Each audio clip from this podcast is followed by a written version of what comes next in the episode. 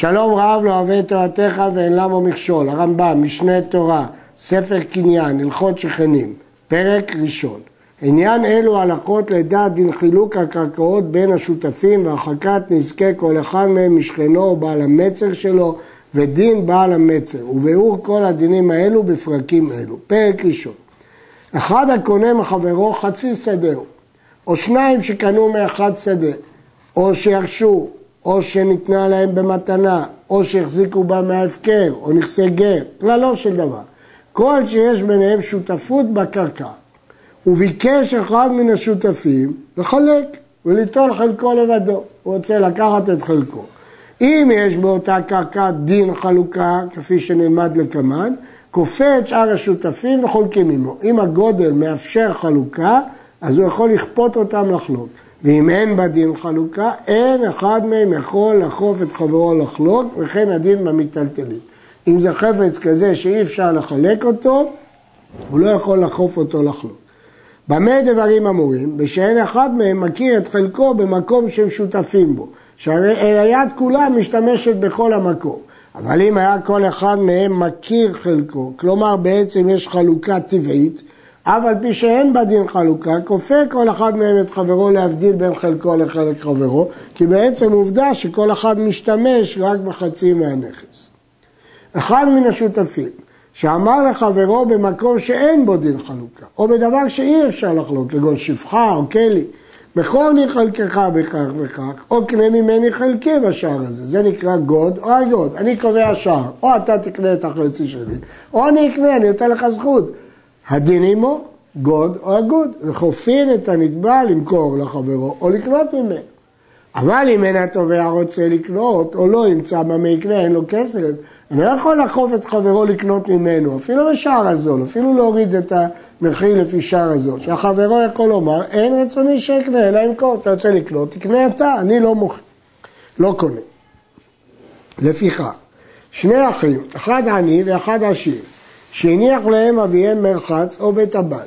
אם עשה נאב לשכר, להשכיר אותו, השכר לאמצע, זה פשוט, מחלקים את השכירות, כל זמן שירצו לעמוד בשותפות. עשה נאב לעצמו, לא כדי להשכיר לאחרים. אינו יכול לחוף אחיו לזכור אותם. הוא רוצה להשתמש, הוא לא רוצה להזכיר. אלא משתמשים בהם כדרך שישתמש אביהם.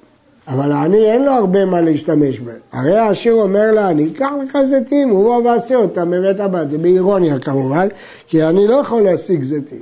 קנה לך עבדים, יבואו ויחצרו במרחב. ואין העני כופה את העשיר לקנות חלקו. למה? כי אני לא יכול להציע לקנות, אז הוא גם לא יכול להכריח למכור. אלא אם כן אמר לו, קנה ממני ימכור לי, והרי אני לווה וקונה, אני אלווה ואקנה. או מוכר לאחרים וקונה, הדין עמו. זכותו ללוות או לגייס משקיע, זה בסדר. אמר כל אחד מהם, איני קונה, אלא הרי אני מוכר חלקי, אף אחד לא רוצה לקנות. מוכרים אותה לאחרים וחולקים את הכסף. אמר כל אחד מהם איני מוכר, אלא כל אחד רוצה שיקנה חלק חברו, שניהם רוצים לקנות. או שאין אחד מהם רוצה לא לקנות חלק חברו ולא למכור חלקו, אלא יישארו שותפים בגוף, איך הם עושים? הרי לחלוק אי אפשר, גוד הוא הגוד אי אפשר. אם היה המקום עשוי לשכר, שוכרים אותו, אז משכירים אותו ואת השכר מחלקים, חולקים שכרו. ואם אינו עשוי לשכר, אם חצרי, שוכנים בה שנה, שנה, שנה ראובן, שנה שמעון. שאי אפשר שישכנו שניהם כאחד, פני היזק ראייה, שהרי אין בה דין חלוקה, ואין אדם עשוי לטרוח כל שלושים יום לפנות מחצר לחצר, אלא משנה לשנה. הרעב"ד משיג על זה. ואומר כמה זה הדין רחוק מדעתי. למה יכריח את חברו לפנות שנה בשנה? כמו שאי אפשר לפנות חודש, גם אי אפשר לפנות שנה. אז הוא אומר לו, אתה לא רוצה לחלוק? תסבול את היזק הראייה. ואם אין נכנסים לשניהם תמיד בכל יום, יחצו יחד. וכן כל דבר שראוי להשתמש בו תמיד ואינו עשוי לשכר, כגון מרחץ או שבחה או ספר תורה, אינו יכול לומר לו אתה יום ואני יום. שהרי אומר לו בכל יום אני רוצה להשתמש בזה. אז יכולים כל אחד להשתמש בה. אחד הסוחר וחברו מקצת חצר או שדה שאין בה חלוקה, או שניים ששכרו מקום אחד בשותפות. כל אחד מהם יש לו לחוף את חברו ולומר לו, או שכור ממני חלקי, או אז כן חלקך. ואם יש בית דין חלוקה, חולקים. כלומר, הרמב"ם אומר גם בשכירות אותו דבר. יכול להגיד לו, או תזכור את חלקי, או אני אזכיר לך את שלי. הרייבד משיג על זה, ואומר שלא נראה לו הדבר הזה, שלא אמרו גוד או אגוד, אלא בירושה או ממתנה. ואפילו אם נגיד שעשו במכירה, אבל לא בהשכרה.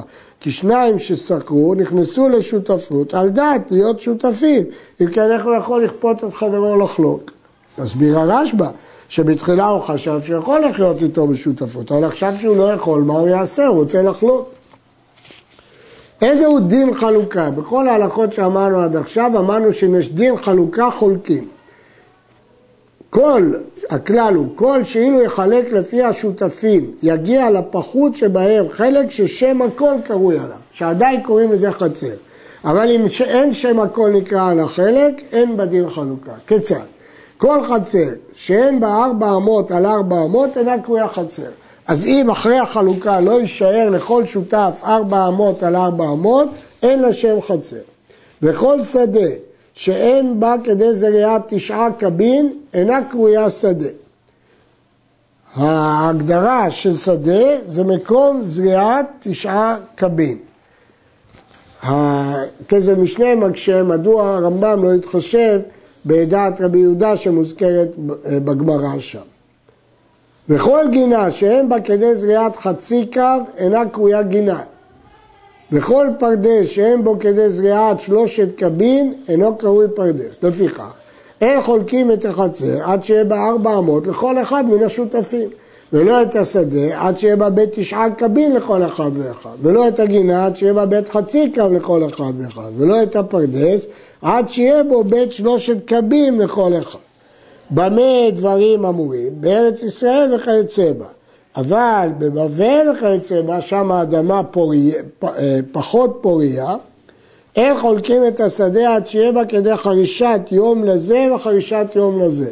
ולא את הפרדס עד שיהיה בו שישה ושלושים אילנות לזה ושישה ושלושים אילנות לזה כדי עבודת אדם אחד ביום אחד.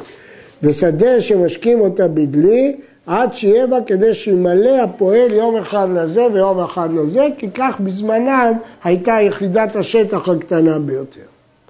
אין חולקים את הטרקלין ולא את המורן ולא את השובח ולא את בית הבת ולא את המרחץ ולא את הטלית עד שיהיה בכל חלק מהם כדי לזה וכדי לזה.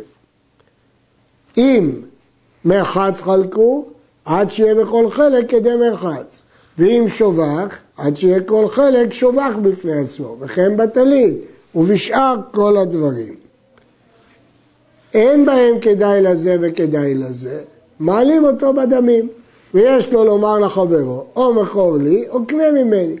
אמר אחד, חלוק זה אף על פי שאין החלקים שווים ואני אטול את היד פחות אתה את היתר, אין שווים לו. עכשיו אומר לו, אין רצוני לקח מתנה. אלא הואיל והם בדין חלוקה בשווה, הרי אנו מעמידים אותה בדמים. כיוון שאין שיעור חלוקה, מעלים אותה בדמים. עד כאן.